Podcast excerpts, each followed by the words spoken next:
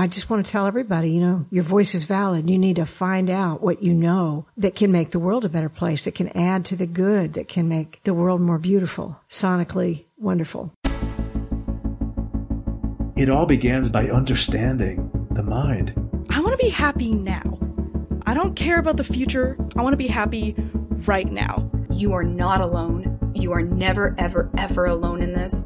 It's helped my voice grow and given me freedom to be creative on my own. I'm Christina Barcy. Welcome to Be Bold, Begin, a podcast dedicated to you, the creative, the healer, and the innovator.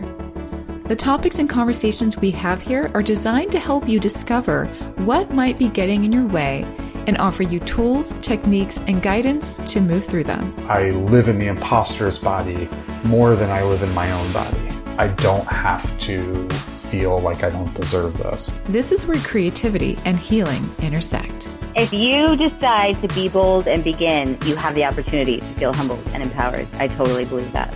I'm a certified Kaizen Muse creativity coach, a certified Reiki energy healer, and an entrepreneur, artist, and presenter.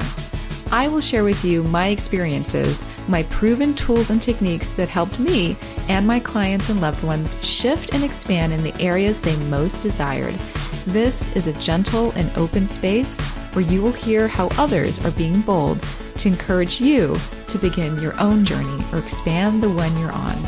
This is Be Bold Begin. Hi, welcome back. This is Barcy, your host. And before we begin today, I want to share something with you. Recently, I started to notice a sort of theme in my life. I talk a lot about finding your purpose and being message driven. And most of you know I have a podcast production company that helps others find their message and bring it to life through podcasting.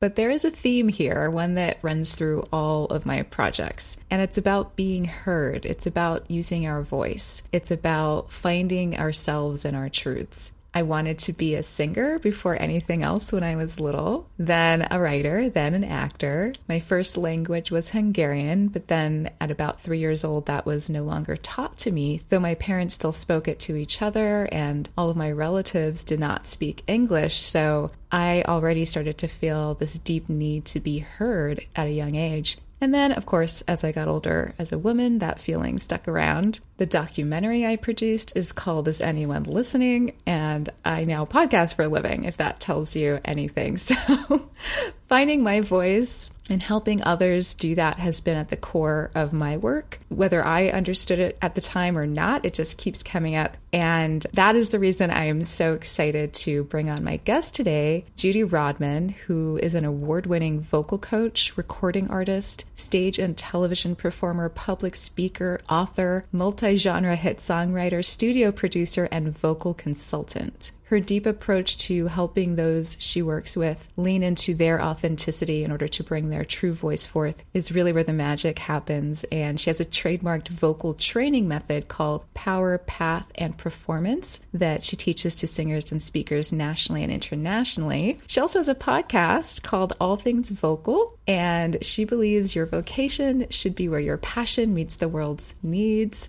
which I thought was very cool. Welcome, Judy. Thank you so much. Boy, yeah, we are kindred spirits in a lot of ways, it sounds like. That's amazing.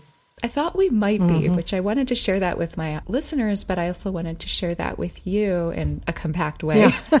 so that we don't spend a whole lot of time on it. But yeah, well, I would love to hear more about how this message or how this all resonates with you. But maybe we start from the beginning and you can tell me a little bit about your background and just about you. Well, when people ask me, you know, how I started singing or whatever using my voice. The thing is, I always did. My father was an air traffic controller, and we moved around like service brats because for a while he was in the Air Force, and then we moved around because air traffic controller needed to move around to places they were needed. So I was exposed to all kinds of music, and my father from his early childhood was a bluegrass musician from Mississippi. We did jam oh. sessions. I grew up doing music, so it's never not been a part of my life. And I grew up with a lot of paradigm shifts, discovering what voices were real and were trustworthy and were good and what voices I enjoyed listening to as far as music and grooves went. And I just learned tons just growing up in the environment I did. My, we had a family band that was kind of an amateur thing. I was in Miami for high school and, you know, was on the road to sort of being a research scientist. My mind kind of worked well in that direction. And I'd always done music, so that was just part of my life. Well, we moved to Jacksonville and those educational opportunities were not available in Jacksonville like they were in Miami. So I ended up just going into music. And in fact, when I was 17 years old, I did my first national jingle and realized that this thing I'd been doing all my life, I could make money in. So I became a jingle singer and I really sold all kinds of products and all kinds of TV and radio shows, and uh, also worked R and B records in Memphis. And long story short, I got sick. My voice was taken from me because when my son was born, I had some complications from Crohn's disease and was in the hospital three months, intensive care seven weeks, and it took two years to get well. So everything stopped. Oh my and I lost my voice for the first, but not only, time. Through the years, I've lost my voice as a songwriter, I've lost my voice as an artist when those careers met dead ends. And I've had to get back to the place where I knew who I was and that I had a valid voice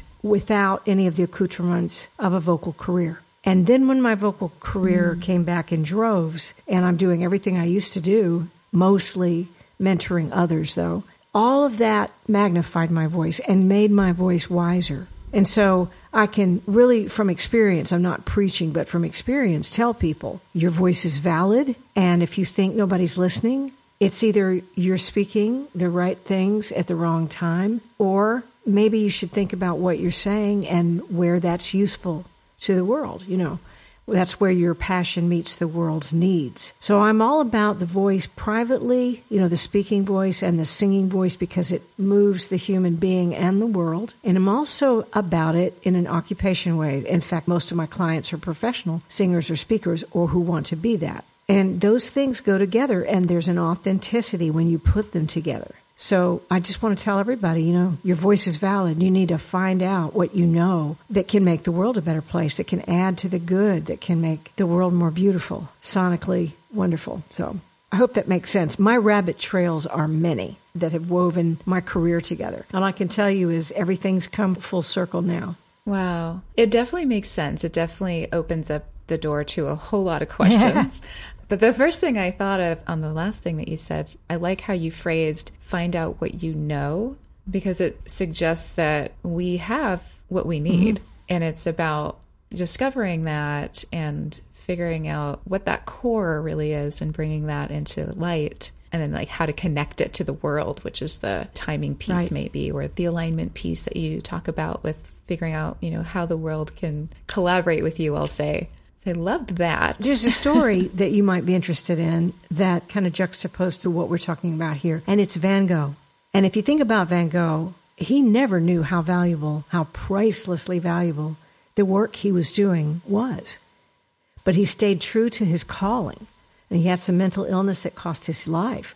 But he stayed true to his calling, and his work is priceless. And what I tell everyone now, and uh, Eva Cassidy is a singer that kind of happened with. She was just doing demos, she thought, and then she passed away early in her career and her life as a, a young woman of cancer. And then her songs made it to all kinds of movies. And she's just unbelievable how far those demos have gone. So, what I want to mm.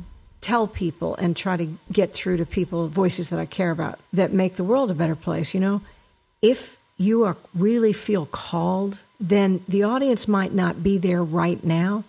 But if you know in your deepest heart that what you're doing is good and the way you're doing it, it's well done, then just assume that it's priceless, whether it's in our lifetime or another lifetime. And what that does is it changes your reality. Because what do you do when you think you're doing something valid and something worthy? You do more of it and you're happy about it and you trust the process and there's a peace that's way deeper than a Grammy Award. Yes, that's the key to happiness in a lot of ways, is really the trust piece. Right. You know, trusting yourself, trusting that truth, but discovering it first, like the awareness has to happen. And then, you know, trusting that what we're doing, if it's true, if it's authentic, that it is worthy, it is valid. Because we are already, I, I do want to say this, we are already valid Right. just by being. Breathing. So mm-hmm. breathing, existing. We wouldn't tell our pets that they're not valid, you know? Right. like they're not creating, you know, masterpiece art per se. Maybe some of yours are, but my cat is not. and I think he's very valid and worthy. Why are we different? Why would we think that we're different than that? So it's kind of an interesting thing when you flip the perspective on how we acknowledge the rest of the world. Not to go too deep too fast, but it's true. We regard all these beautiful things around us and they are serving their purpose by simply existing. And we get to interact with that Yes. in whatever way that comes natural. And I think people are the same. And the more we trust that and trust ourselves, the more we can have those natural interactions. Yeah, and one of the problems in the world is it's a world of a lot of dysfunction and dysfunctional families. And we get the messages that we're not valid and our voices are not valid. And so I think when it comes like I've lived a long life already and I'm planning on living a lot longer, but you know, I've learned some things and when you can't trust your own journey, if you get with a mentor or even if you don't know them personally, if you've listened to their podcast, like people may be listening to yours, you know, on this show. The thing is that you can trust other people who you find authentic. You can trust what they're saying. And if we say, you know, I hit the bottom, I stood up and I decided it was do or die, so I decided to do, and actually it worked. And you can too. You never want to trust a person without a limp, they say, you know? So if you live any life much at all, even even at teenagers these days, you're going to have some kind of limp. Well, you've learned some things. So when people are feeling not valid, they tend to act out of fear. And so Yes. voices matter. Voices matter. What we say, what we intimate to someone, how valuable we act like they are, even, can absolutely change a whole trajectory, can keep people from becoming, you know, fundamentalist and kind of messed up in the head with some brainwashing. You can protect them from that because that you somehow communicate to them that they're valid. So everybody's got their own messages, and I'm and, and I know you are too, Barcy. Uh, all about messages and how to deliver them. First of all, what messages to deliver and how to discern what messages not to deliver. And then when you do deliver it, how do you do that and what makes it successful? That's a very interesting journey. That's an interesting question. I want to get into that part that you just said, but it also brought up something you said earlier in the beginning of your story when I asked you about your background. You said you figured out which voices to trust and which not to mm-hmm. trust. Do you mind sharing a little more about what that means to you? Well, you know, I've made religious changes and paradigm shifts in that. I've made cultural inclusiveness changes and paradigm shifts about that. And the older I get, the more I realize that there's truth where goodness is. And sometimes it gets covered up with some extra stuff that doesn't belong there. And so to trust the way of love and that makes sense to me. And also to realize, and I tell you, the older I get, the more I realize what I don't know and that that's actually okay. When we're younger, we tend to think we've got to know it all because otherwise somebody will kill us. I mean, it's just that visceral. But then you sort of, you have to get kind of comfortable with the mysterious. And what is more hmm. mysterious than the voice and its impact and music and speeches, which is an- a musical way of using the voice too. So Yes, there are notes and all of mm-hmm. that. That's so interesting. And right when you were saying, you know, you feel like someone will kill you if you don't know everything. And right before you said that, I was like, you feel unprotected. Yes. was a thought I had. Yes. and that thought hadn't formalized in my mind before. Harkening back on the needing to know part. And I, there's people in my life who still feel, you know, they're definitely past teenagehood, but still feel like they need to know it Yeah. all. And it really does come back to what you said earlier too about the fear. It does, and- we can get stuck in the fear. hmm there's no structure to what's going on now. It's like a wild, wild west everywhere. And there needs to be some things that you can hold on to that are true. Authentic people who are transparent, even if they disagree with you. You know, you accept that. You can have a discussion, and that's fine. But somebody told me, a wise woman one time told me, when you have to make a decision, make it out of love, not fear. And I found that to be incredibly wise. And fear disguises itself as anger sometimes and as kind of a concrete mind against fresh information. I had a student one time that was absolutely sure, because of another teacher's online teaching, that the larynx was not supposed to move. It was supposed to stay completely still. And I tried I tried everything I could to persuade him, no, the larynx needs to be allowed to move. The voice box needs to move in the neck. And if you don't let it, you, and he was having all kinds of vocal trouble, but he still, you know, he just had decided concretely that that, that was a fact and didn't let evidence and you know his own experience tell him that there might be something wrong with that. So mm. again the older i get the wider my thinking gets. And there are still things that are right and there's some things that are wrong but it really comes back to how you treat your fellow person your fellow human your fellow cat and dog and freshwater fish and dolphins and whales and everything. It comes down to love. And uh, messages. You can decide is this message about love if it's a warning, mm. it can be about love. If it's a lament, if it's a protest against the way things are, that can be about love because it's trying to move things in the direction of the light. So I'm not Pollyannish right. about it, but I'm really about messages and messaging and how people need to know what comes out of their face can change the world for the good or the ill. So the voice matters. I really believe that too. Thank you for saying that so effectively and holistically. It includes a lot. And if we did want to be not simplistic, but for the sake of simplicity, it can be that simple of fear versus love, mm-hmm. meaning we can always ask ourselves that in any moment. I like the decision making part too. And I think about that when I go into a new business partnership mm-hmm. or a new collaboration or things like I try to pause now. I didn't always do this because I didn't know how. Yeah, yeah. but it can be that simple. Like, how can I approach this in a loving way that is, you know, meant to benefit us all, not just me or my business or my future. Right. And it just feels better, first of all. and I think it yields better results. It does. And that goes even to something like should I do this gig when my throat hurts? Well, if you're afraid mm. that you'll never get a gig again, then you might go do it and then lose your voice for a while, maybe blow it out permanently. Who knows? I've blown my voice out for three weeks singing a jingle that I had no business singing, but it was a national spot, you know. And the thing is, that's fear. Do I take this record deal? Do I take this publishing deal? Do I agree to go to this party?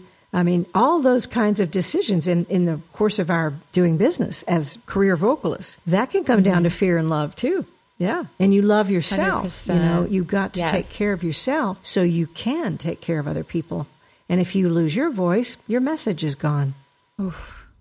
Well said. and that's very true. That's very on the note of self kindness too. It's we've got mm-hmm. to love ourselves and self love. How can we treat ourselves as lovingly as we would like to treat others? And it's true. If you can't keep showing up, the message gets diluted or it disappears. Yep. Yeah. So speaking, you mentioned that you lost your voice for three weeks, but you also mentioned a much bigger period of time where you were put out for a couple of years. What was that like for you? I can't imagine that was easy. No. And at that point, in those places in my life, and it's happened several times, the biggest was that when I lost an octave and a half of my voice in the hospital from an endotracheal tube. And, and what does that mean exactly so that those of us who don't really understand octaves, like how do you lose an octave and a half? Can you quantify well, that in a way that we would understand? One, two, three, four, five, six, seven, eight. That's an octave. And then I go one, okay. two, one, two, three, four, five, six, you know, and on up there. Uh. And I've got had about three and a half octaves of notes that I could pick from, and that comes in very importantly when you have to do parts, say, say on jingles or background vocals mm-hmm. on records and things like that. Because I mean, I did something for Dan Auerbach, who was with Dan Auerbach anyway. He asked me and the girl I was singing with just a couple of years ago to sing a high D above high C. Well, that's like only dogs hear that, you know? and I did it. Uh-oh. I couldn't believe it, you know. And I've got more range than wow. I've ever had now. And so that'll tell you, you know, I got my voice back and then some because of vocal coaching. I had had one year of vocal coaching in college because my major was actually piano.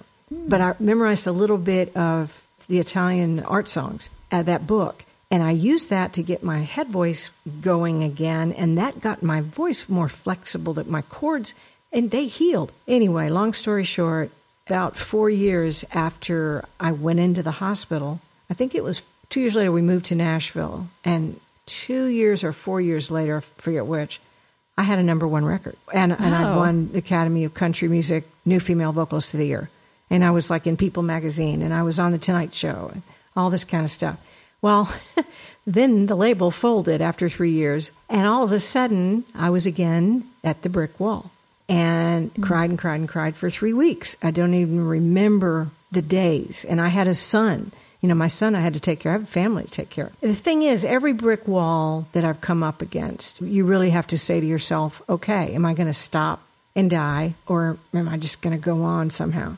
I just, for some reason, I, the strength in me that was put in there by my mother and my father or something, and with the help of God, you know, I mean, I, I looked for the window of opportunity. And I didn't know how much I had learned about songwriting and about. Then I had a song, One Way Ticket, because I can, cut by LeAnn Rimes, and it went to number one and got me a what they call a BMI Millionaire Award. And it was a huge hit. And then, you know, some years later, my songs weren't getting cut anymore, so I got dropped from the songwriting thing again, the brick wall. And then a friend of mine who was on tour with Lynyrd Skynyrd named Carol Chase was having trouble. And she had worked with me in the studio, so she knew what I could do. She knew stuff that I didn't know I could do, meaning diagnose a vocal thing and tell somebody how to do it differently. I always did that because I was leading groups and stuff, but you know, you don't know how much you're learning. And I was able to tell her how to hit that note easy, the high note she was having trouble with.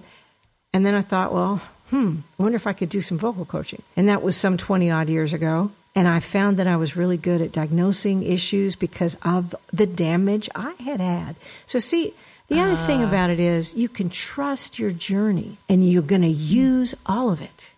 You're going to use all of it that you think is just superfluous knowledge you'll never need. You know that math that you learned in school?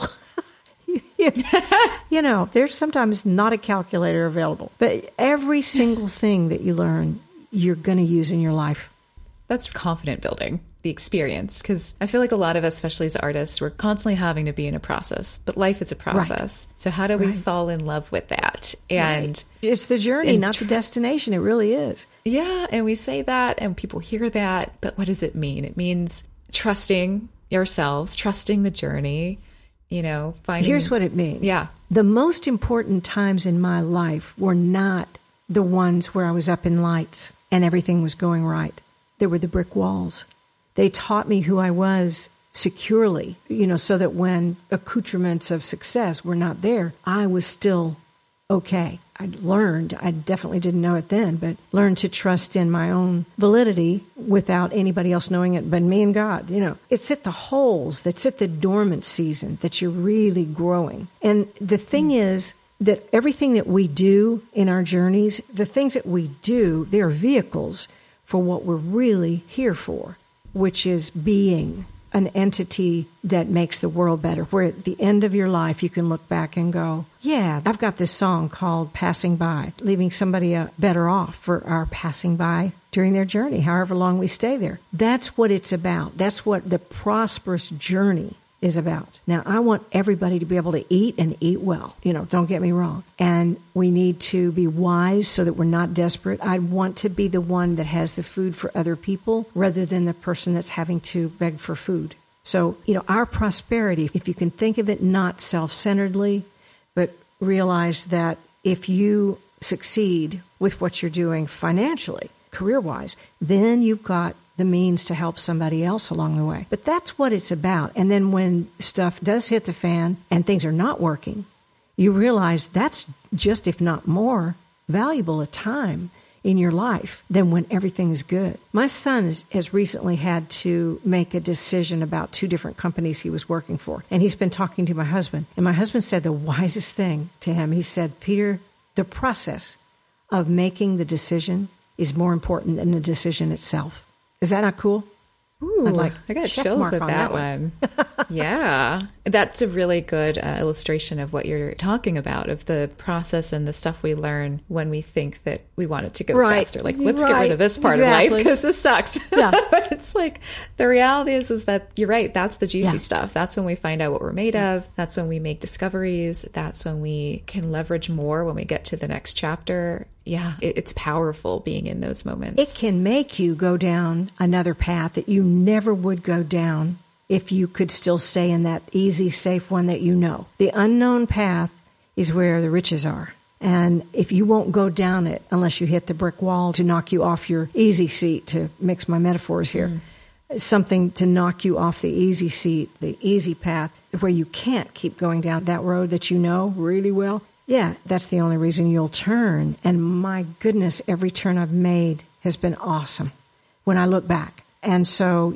you can't see it forward. You know, you can only see it when you look behind. But I'll tell you, just, you know, from my own journey and other people's that I know, you can trust the process. You can use everything in your life for the good.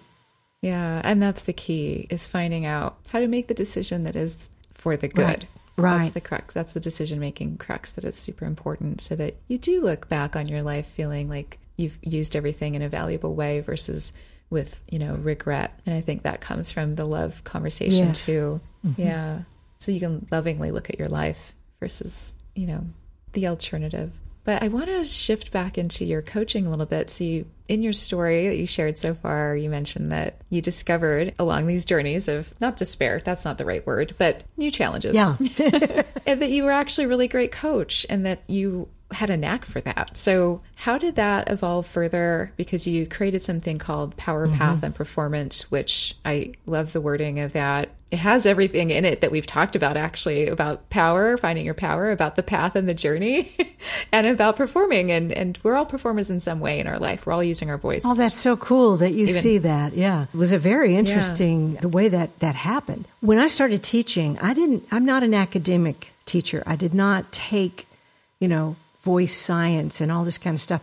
All I did was at that point have decades already of professional singing and speaking under my belt. And I knew how it felt. And I it also had some incredible healing. And I had a coach here, Gerald Arthur, the late Gerald Arthur from, in Nashville, who worked with all of the session people. And I learned how to deal with vocal strain and get it out of my voice. Because, boy, talk about fear. Every time I went to a session, I was afraid my voice wouldn't work. And he helped me hmm. unguard. So I had those things behind me. And then I noticed that, okay, and because of all of the, you know, leading other singers in groups and directing and doing my own demos, producing those and producing any singer that I would want to do them other than me, like a male singer or something. I could tell them what to do. I, I had to learn to change my voice to match all kinds of singers from, you know, R&B singers to, you know, Christian pop to country. I think Louise Mandrell was the hardest one to Dolly. I had to morph my voice and change my tone and change my vocal cave and all that. So I had learned a lot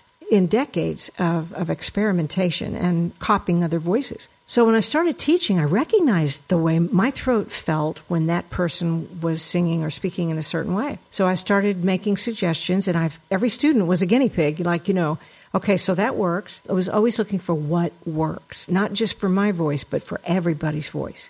And sometimes I'd have to say the opposite things according to what the students' issues were, but it was always to get them back to this point. And so I noticed, I began to notice that everything I knew, I was looking for some common threads so I would have some kind of system. Going back to the research scientist I could have been. I wanted to figure out Right. some kind of system that I could make for myself. And I found that everything I knew about the voice, I could put in one of three categories. One was the breath. And my vocal coach wouldn't tell me about breath. He just had me do things that made me breathe right, which is funny. It's kind of what I do. All about breath. And then the second area is all about the throat, the throat configurations, the open throat, unless you wanted to talk tight. You know, how do you do that? And then the third category is one that's unusual for vocal training, I find, for the most part. And that is performance. And by that, I don't mean, you know, like the bells and whistles. I mean the skills of communicating a message like an actor. So they're synergistic the breath, the throat, and the communication skills, they're synergistic because if you get one wrong in one area, it'll be wrong in another. And if you get one better in one area, you fix something in the other two. So I hmm. used alliteration and called it the power of the breath, the path through the open throat instead of the tight throat, and then the performance, meaning the communication. So it became the three P's. I thought I was being. I like it. I'm glad it has more, you know, meaning than one. But you know, through all these years, I keep learning. Every week, I learn something new about the voice. But I've never learned anything that wouldn't fit within those three characteristics or categories. Those are great umbrellas. As you were speaking, I was like, ooh, that one feels like the foundation. And then you'd say another part, I'm like, well, that one does too. Like they're all, when you said they're synergistic, Yeah. and with that, I was like, yeah, they all, work, together. And if you don't have one of them, your voice doesn't work. Mm. It either doesn't work or it works really well and nobody cares. Right, which is maybe the Yeah, performance right, part, exactly. the message part. Can you share a little bit more about that, Sure. how that piece works in your process, and maybe how you use this with non singers, like speakers or anyone else who's delivering a message? Well, like I say, it's acting technique. And Sanford Meisner, the great acting coach, says great acting is behaving authentically in fictional circumstances. And that is what we're doing when we're singing, almost always. Unless you're singing a lullaby to a child in your arms. You know, you're in a fictional circumstance or you're in front of an audience that you don't know.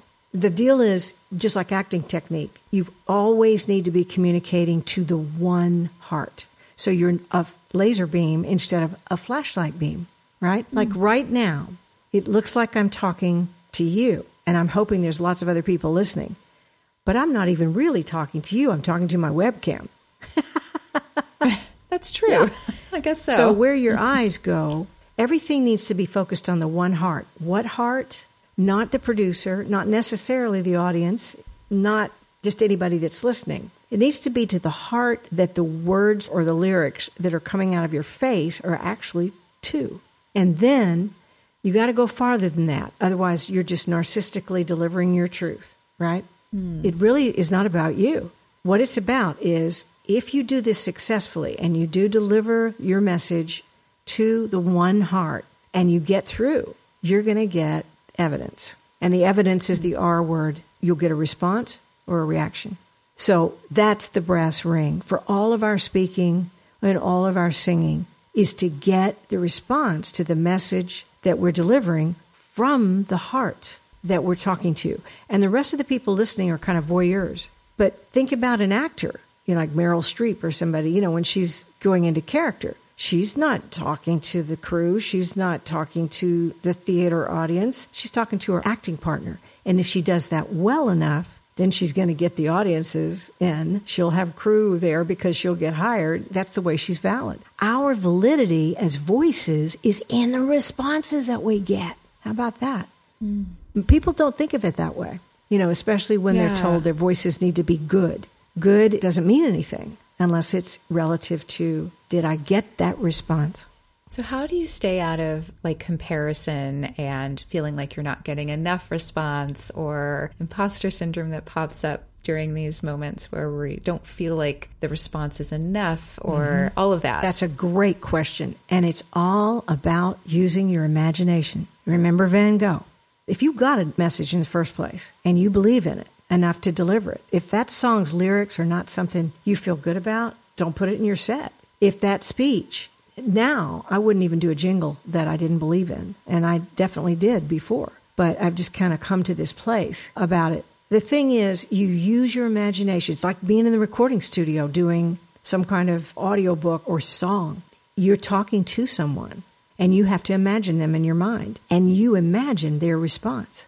And it doesn't matter if somebody really in the moment is responding to you or not, because in your imagination, you're playing with your imaginary friends. And I know uh, there's a, there's a student of mine. Story of my life. yeah, yeah. If you, that's really good if you played with your imaginary friends as a kid, because you need to keep doing it now. But there's a student of mine right now, and she was doing a writer's round, and she just naturally went there. She just naturally went lights, camera, action with the story and who she's talking to and, and all that, no matter who was in the room. And in Nashville, if you do a writer's round, it's such a jaded town. The only people that are really paying attention to you are usually your family and friends that came for you. But the rest of the, Right. you know, everybody else is just kind of yakking and talking. Well, there happened to be a Grammy producer who was in that yakking talking place, and he got captivated by the way she was being real. And long story short, he came up to her and asked her to work with him free because he totally believed he could do something with her. And she's just, her career is just blown up. And they're about to hmm. get married. So Oh, I- wow. I'm telling you, Extra layer whatever you do, just play with your imaginary friends and trust the process.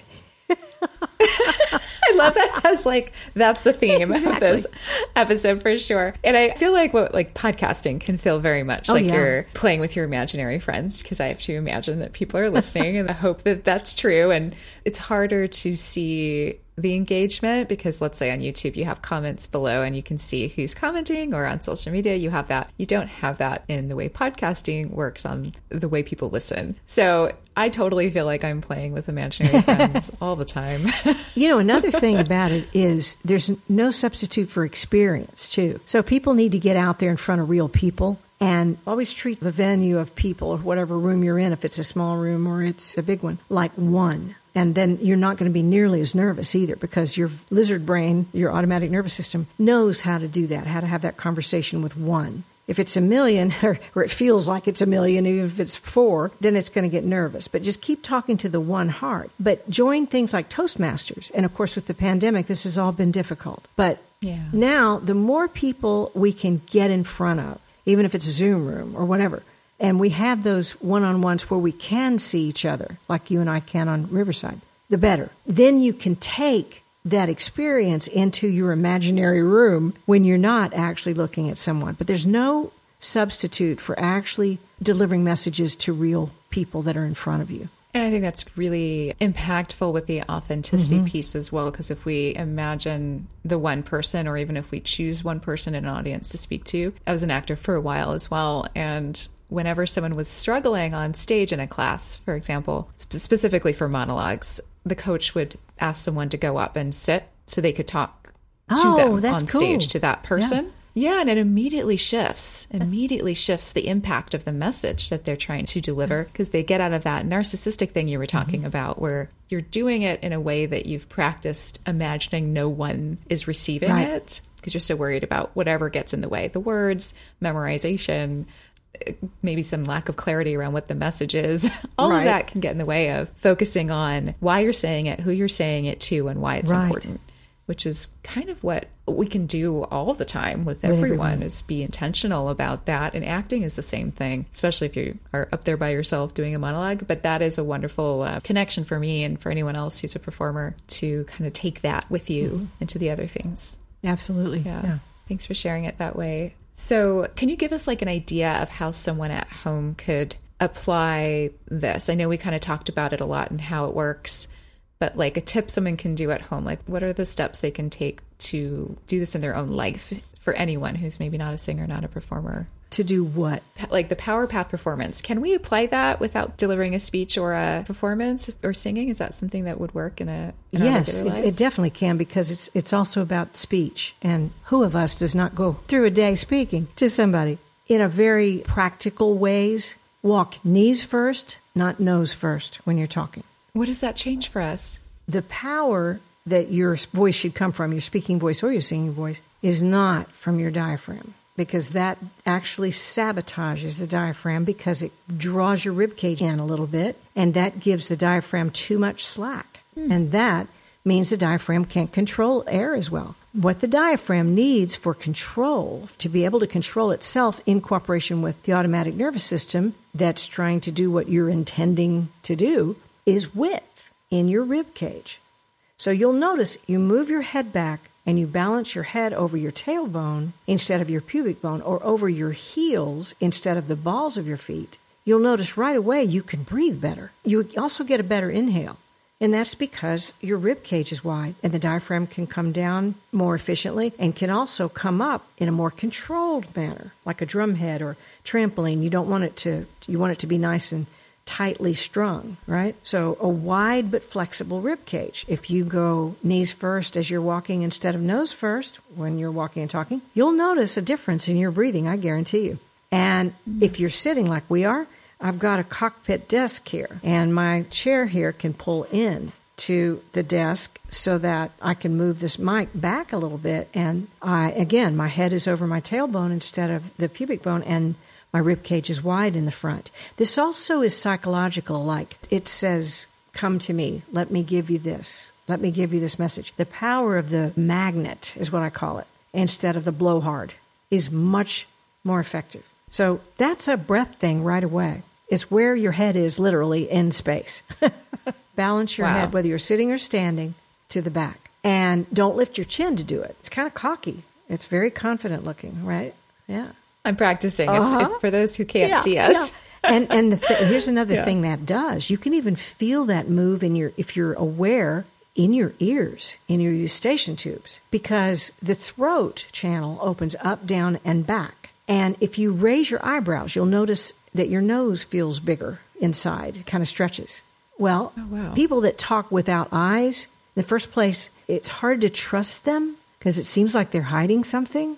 And even on the phone, you can hear me now. My eyes are not moving. One, two, three, four, five, six, seven, eight. Now I'm going to start moving them. And that's the only thing I'm going to do different. And you heard my voice change, right? Eye Oh, yes. language. Whether you're on the phone or, you know, wherever, use eye language. And then the jaw. Okay. When you are not sure that if what you're saying is valid or being listened to, you won't move your mouth very much and your articulation will be muddy like that. And your tone is going to be really yucky like that, you know? But if you move your jaw and you give your voice access to that too, you can hear the difference in my voice. Well, not only does my voice sound better, it feels better because it's not tight. The channel's not tight back there. So the voice opens up, which is the soft palate and the back of the nasal membrane. It opens down, which is the tongue and jaw positions. Speaking with the front of your tongue rather than the back of your tongue, and move your jaw and back. When the neck vertebra moves back ever so slightly, you can feel it in your eustachian tubes. The postnasal drip zone is going to expand just a little bit. So you see posture, and this, this is the posture of confidence. If you're not confident, act as if you are. That is going to give you better breath. That's going to give you more resonation because your the vibration from your larynx can reach alternate resonation zones in your head, right? Mm-hmm. And then your voice feels so good, you can just focus on what the heck message you're delivering and then do that really clearly. And so, I mean, anytime you say anything to anybody, that's the way to make it effective. The only time you shouldn't do that is if you got in trouble and you really you really are not valid. You better just be quiet for a minute. Okay. That is yeah. great. That's something that everyone can do all day at any time.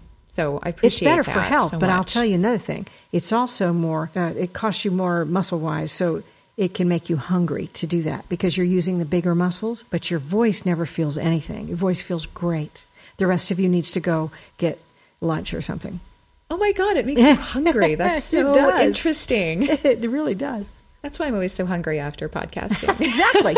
Because you've got a great voice and you're using it right. You've Oh, learned thanks. to do things that you didn't even know you were doing. I bet you recognize some of this stuff just listening to it. well, I should have asked you that. Do I sound like I'm using my voice Yes. correctly? Has it changed throughout? I know I got choked up at one point because I wasn't swallowing, but overall, Yeah. And all you have to do bad. to prove it to yourself is use a poker face and don't move your jaw and move your head forward just a little bit like you're tired and count to 10 or say your ABCs or something I- and then move I back. already feel Yeah. the tension Yeah. in my throat. I already feel my voice Yeah. drop into my frogginess throat, and I'm sure the people can hear coolest thing is that if it feels better, it sounds better. That's a pretty good juxtaposition right there. Yeah, and the same thing, right? Going back to metaphors of life, I feel like that's everything. If you feel really good, if you feel good, and there isn't like things coming up that you're like, oh, this doesn't feel so great, I don't know why, then you're probably on the right path, whatever that is. Exactly. I love how this just weaves in and out practically, but also great for together, application yeah. to bigger picture things here. So I have to say, when I am speaking correctly, it feels well, it feels better. So it feels like I'm healing my experience. It, I don't know how to You're, explain you're that any vibrating. You- the vibrations are bigger. There are more frequencies going, you know, you know. It's creating Yeah. endorphins. I mean, that's why we sing. Do you know when you moan, the, you're moaning in pain, you're actually creating endorphins to deal with some of the pain? Oh, yeah. I didn't know that. Yeah, vibrations are amazing. Yeah. That's really interesting. So do babies like humming for that reason too? Like Oh, yeah. Oh, yeah. It feels good. Yeah, interesting. I also, on the note of healing, like I would gift myself singing lessons occasionally just for myself, for my own, what felt like my own healing. It's like mm-hmm. part of my healing process, but it always brings up lots of stuff because I'm using parts of my body that I don't normally access. And it's always surprising to me because it's always a little bit new, whatever comes up. Can you help us understand why that's happening and maybe some experiences around your That's a great with that? question. The voice is affected by absolutely everything psychologically, physically, mentally. If, if your big toe hurts, you're going to be distracted a little bit and you're going to be a little crunched in a place you don't want to be. Hmm. So when I, this has happened more than once, that I've taken a new student in and I've helped her get in touch with what message delivery really is and like she's really connecting through the song or the talking to somebody and she'll start crying because she's used to numbing it down. She's used to numbing it down. But then I've had one, I remember this one student that we decided she needed psychotherapy more than her vocal lessons.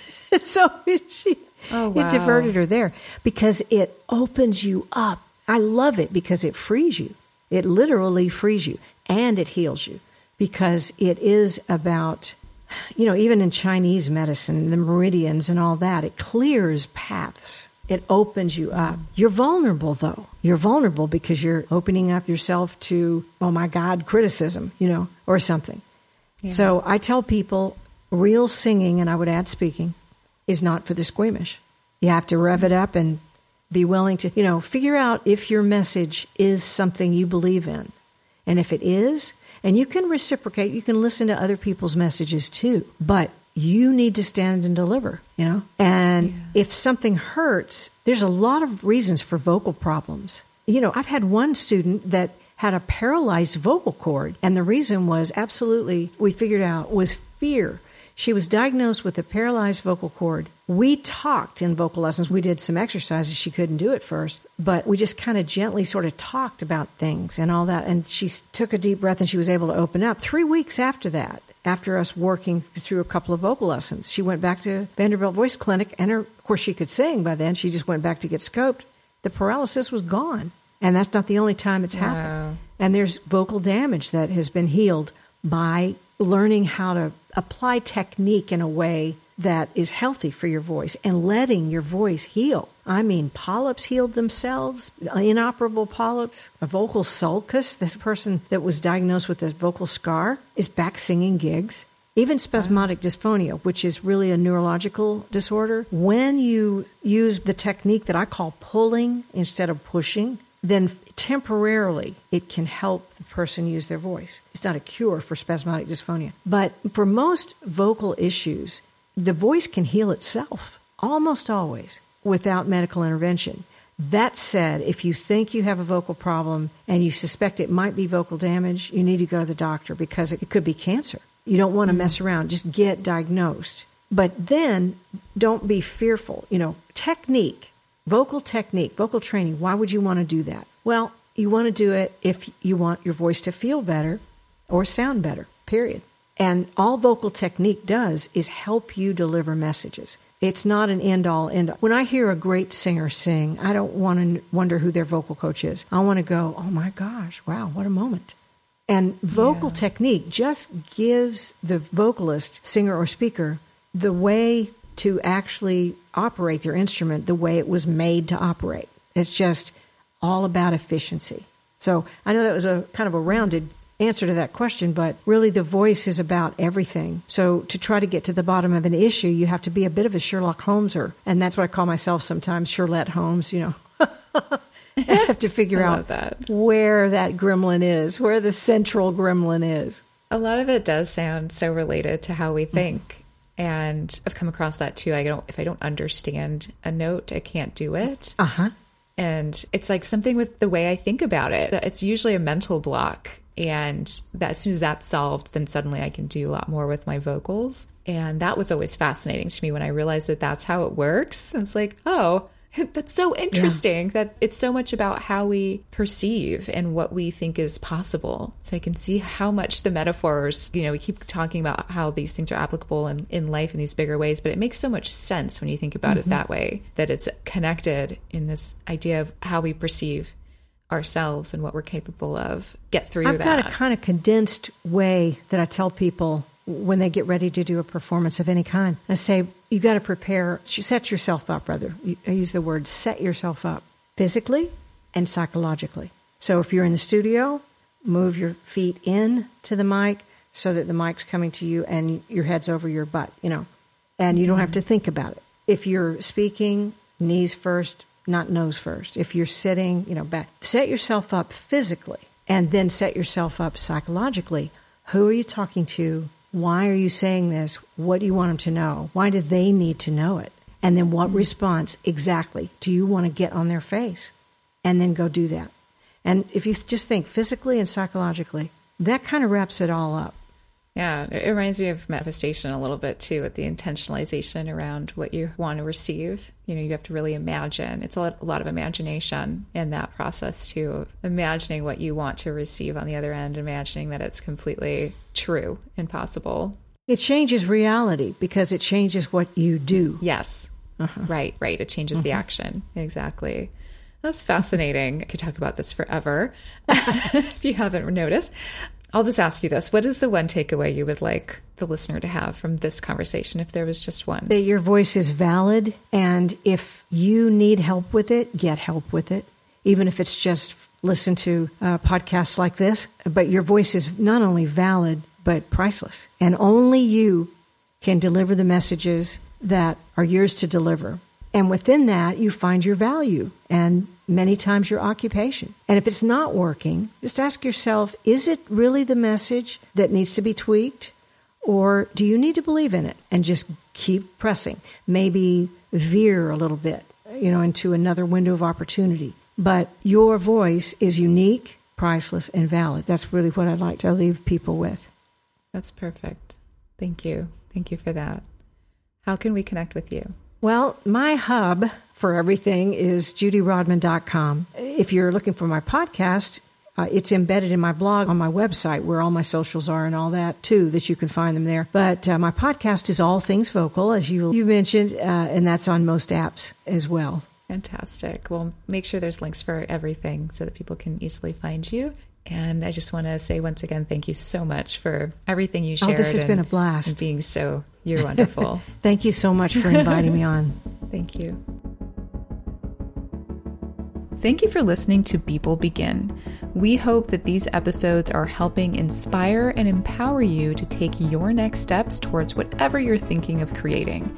And if starting a podcast is what you're thinking of creating, then I would love to have you in my brand new private Facebook group, Unleash Your Podcast Niche, a podcast learning community for the aspiring podcaster who cares about creating an authentic message and making an impact with podcasting.